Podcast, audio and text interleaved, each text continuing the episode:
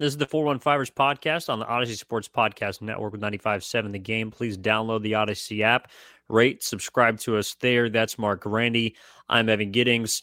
Well, that was maybe the biggest headline from the second week of OTAs uh, in terms of non-quarterback news. Uh, but there were other takeaways we had, Marc, and you know we can get into the quarterbacks if you want. Um, Brandon Aiyuk also mentioned the fact that his new locker mate, uh, Ji'Ayir Brown, has been performing extremely well in his first OTAs. Isaiah Oliver, we got a first look at him as kind of the new nickelback on defense. Uh, the offensive line appears pretty set. Uh, Spencer Burford and then Colton McKivitz don't really have a lot of competition on that right side of the offensive line. Jake Moody knocking down some big kicks. And then Deommodo Lenoir also apparently performed pretty well against a couple of wide receivers, Aiyuk included. So I guess the question is, Marc, where do you want to start? What were kind of your takeaways from the second week of OTAs? Definitely quarterback stuff, which we'll get to in a little bit. I'll stay away from that for now. Uh, one thing that is really standing out to me, Evan, uh, it is Drake Jackson on the defensive line for the San Francisco 49ers. Uh, the reports are he has put on 13 pounds of muscle this offseason from 252 pounds to 265 pounds. That's what David Lombardi of The Athletic is reporting. And that's really big for the 49ers. You remember last year, he had a pretty good start and, and he was on pace with Aidan Hutchinson, who was a, a, hot, a top, really high pick. He was on pace with him in sacks uh, early in the season, but, but then there was kind of the, the head scratching, healthy scratches, healthy inactives for Drake Jackson towards the end of the season. Um, and the Niners did have some pretty good depth at that that position last year. But I know uh, what a month ago, maybe a few weeks ago, we were talking about expected likely starters. Drake Jackson is the assumed starter at this point at the defensive end opposite Nick Bosa. Um, so the fact that he's had what seems like a very productive offseason bodes really well for his success and the 49ers' ability to pair someone along with Nick Bosa on the ends of that defensive line uh, and make this defense that much more formidable. I think his progression is just absolutely key. Maybe not necessarily his, but someone's progression at that outside defensive end spot is incredibly important for the 49ers. Drake Jackson just happens to be the likeliest candidate for that spot. So the fact that he's had what, what seems to be a pretty good offseason, I think, is hugely important, and it was on display uh, here in OTA so far. Well, yeah, especially with him basically getting DNPs down the stretch of the season. Yeah. Uh, wasn't even active on game day for that for that entire playoff run. So it's a big boost for him, I'm sure. Uh, one one thing, Marc, that that always catches my eye is you know, how much a guy will put on as far as weight in the off season. Drake Jackson's still pretty young, so it's not necessarily out of the realm of possibility. Uh, but to put into perspective, 13 pounds, that may not sound like a lot to.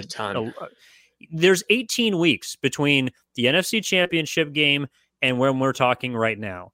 The average human, it is only healthy to put on at most about one pound of muscle per week. So if you do the math, 13 over 18 is about as close as you can get to maximizing the the physical human eh, threshold of, of weight. So this guy has put on quite a bit of uh, of pounds and apparently is in the three plate club. Uh, for those power lifters out there, 315 pounds on the bench is a huge mark for a lot of people and for a huge human like Drake Jackson. So I'm glad to hear that he has gotten much stronger because, like you mentioned, I'm sure the 49ers are hoping that he can win the job opposite Nick Bosa on the defensive line. Um, the the big part that that kind of caught caught my eye, Marc, was was Jake Moody. Uh, because hmm. as everyone knows, third round kickers do not come along often, and the amount of them that actually pan out are potentially even fewer. But Jake Moody, by all accounts, and according to Jim Harbaugh, is the guy. And on Thursday, made four kicks, including a 53 yarder, whereas Zane Gonzalez was not as efficient. And it does appear like not only the 49ers have their kicker for this season, uh, still early returns, but it does appear like that pick was used properly because if you can find a guy that you can trust as a rookie right out of the gates and is immediately consistently knocking home long field goals, something that even though Robbie Gould was incredible, incredibly efficient at doing, uh, did not have the kind of range that Jake Moody had. And so they were looking to upgrade from that aspect. Uh, that that's big, Marc. And so I'm glad to hear that Jake Moody is, at least for now, uh, on the straight and narrow because the 49ers don't really have a lot of options if he doesn't turn out to be good. No, they don't. Uh, he has absolutely outkicked Zane Gonzalez to this point. Has he uh, outkicked his coverage? maybe. I don't know. I guess we'll find out. Um, he has definitely outkicked Zane Gonzalez, which uh, is something the 49ers were praying for, of course, because again, if a third round kicker fails, that looks so incredibly bad on you as a an organization draft making that pick, making that decision. So so far so good. We'll see when games actually come, and if he can keep that up, that will be the ultimate test. Kicking is as much mental as it is physical. Um, we'll we'll see what it's like in regular season games in the NFL, but certainly good signs there. I'm with you. That's a big takeaway because the 49ers absolutely need him to be good. Otherwise, you're going to be scrambling to find a solution and you're not going to to want to do that because that means admitting defeat on a third round pick of a kicker. So really big deal there. Um, something else that stood out to me has been, I guess, the offensive line as a whole. We, we talked a lot about, and there's still a lot of time in the offseason, about how there there might be more moves coming for the 49ers, Evan. Um, and there still could be, but the fact that there there hasn't been anything yet really significant to this point and based on the way the 49ers are talking about Colton McKivitz, also Spencer Burford, uh, I think just goes to tell you that the Niners are 100% set and confident, and they are content with going into the season with these current starters on the offensive line. I mean, just listen to what Chris Foerster said about Spencer Burford earlier in the week. Uh, he said this year he's come in and looks like a different guy, is carrying himself differently, the confidence level. I think he's ready to make that step. And I'd say at this point, as much as you can tell from it, he looks prepared and ready to go. Now, that doesn't mean a whole lot. He's, he's not going to disparage any one of his guys on the offensive line. But this is a guy who started 16 games last year. Now, he was kind of in and out throughout most of those games with Daniel Brunskill, but Brunskill has moved on. That spot on the offensive line is Spencer Burford's. And the fact that you hear Chris Foerster, who's so respected as uh, an offensive line coach in this league, say things like that about, you know, a, a young offensive lineman, I, I think uh, is a great sign for the San Francisco 49ers. And, you know, we talk a lot about that right tackle spot, but just giving a position – any position on the offensive line to a young guy like Spencer Burford, a relative unknown going into last season, that's a big if as well. You don't have, again, you don't have Brunskill there to swap in and out series for series. Spencer Burford taking over that role and not looking back would be huge for the 49ers. And based on what we've seen so far, seems like he's he's doing everything right up to this point, and that's huge for the 49ers.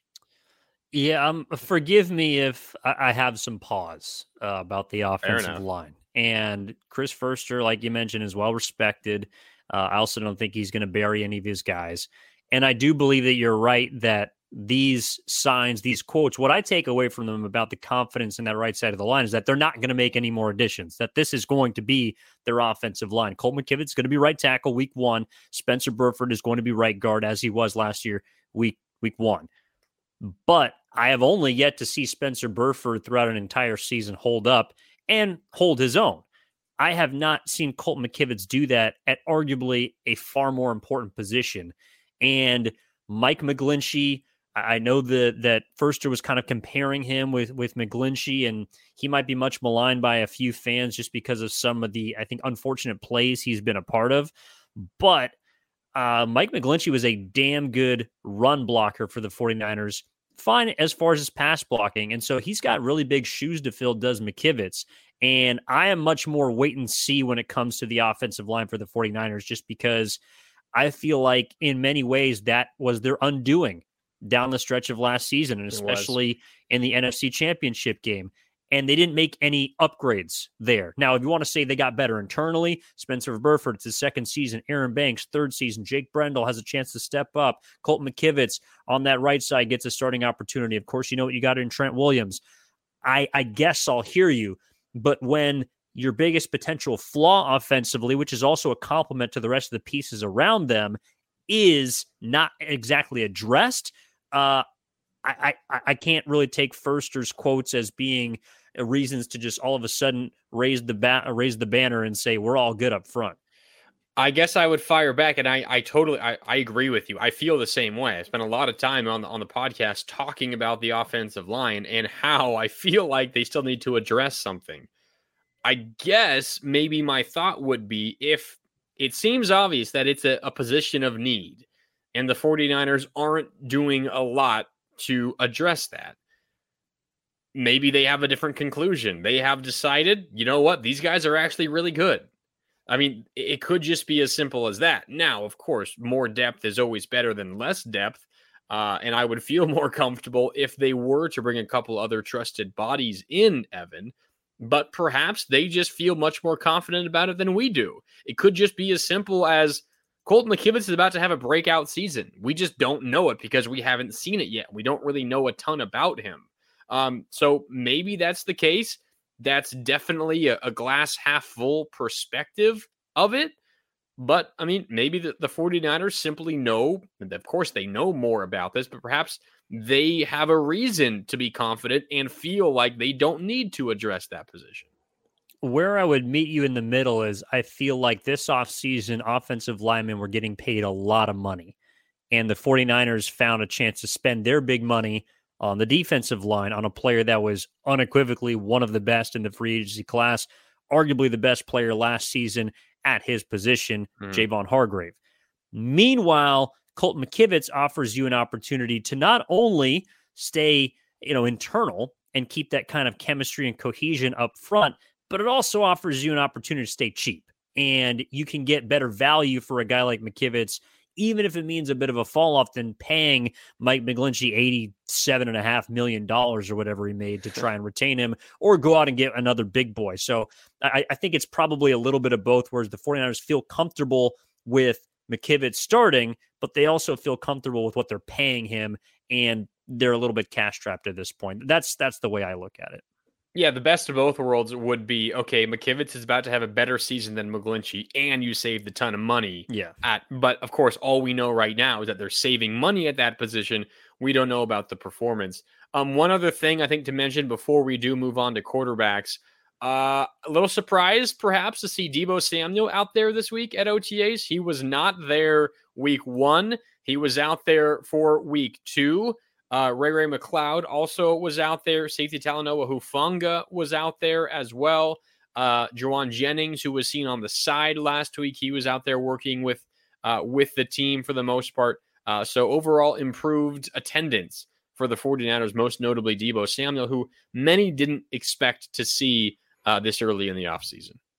Yeah, I guess that doesn't shock me as much just because last year in a much more contentious offseason yeah. for Deebo, he was still also spotted, you know, pretty early in camp after wiping the 49ers from his social and may or maybe not asking for a trade. Who knows? Uh, and then was still available and showed up pretty quickly thereafter. So I don't know. I, I think I think Deebo's just a team guy and um, you know, Bosa, Hargrave, Williams, all those guys are not there. So I, I don't read too much into it like anywhere or the other.